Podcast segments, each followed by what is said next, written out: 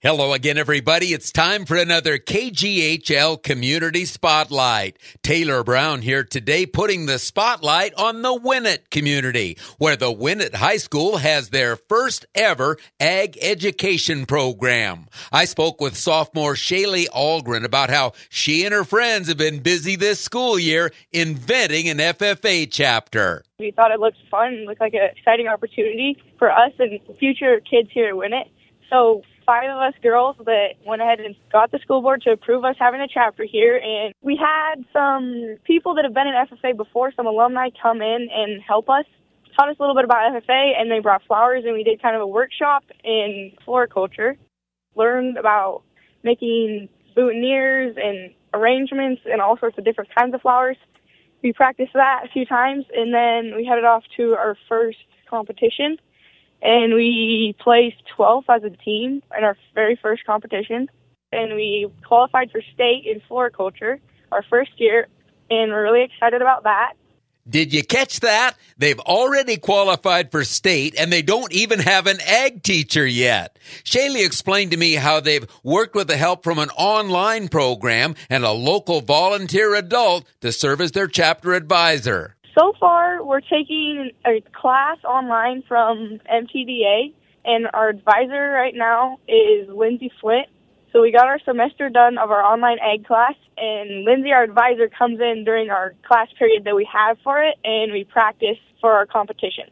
So now Shaylee says they're working hard to raise some funds, and that's where you can help because they need to travel to go to state, of course, and well, they'd like to buy some FFA jackets so they don't have to borrow the ones from neighboring Grass Range High School. And now we're just doing a fundraiser since we've been borrowing jackets from Grass Range. We're doing a fundraiser to buy jackets for our own club and to be able to have enough in the fund so that we can start paying our own entry fees. We're going to reimburse everyone that's paid for our first couple entry fees to these competitions. And then we'll be able to go on trips like to stay FFA and stay in a hotel room because we'll have money in our account so that we can do community service projects and just do stuff for the community now they will have our own money. Today, my guest is Winnett High School sophomore Shaylee Algren. She's their first FFA chapter president, and she's been telling me about their first fundraiser. Do you need a new rifle? Well, Shaylee says they have put together a raffle on a fancy $6,500 custom made rifle. We're looking for people to buy raffle tickets for a gun, a 7 PRC. It's a custom gun by Dead Downrange Rifles, and we're selling 125 tickets at $100 each. And they're selling quick. Just send me a check. You can make it out to Winnett School with FFA fundraiser in the memo, and then you can just send it to my home address. It's 3026 Jitney Road, Winnett, Montana 59087.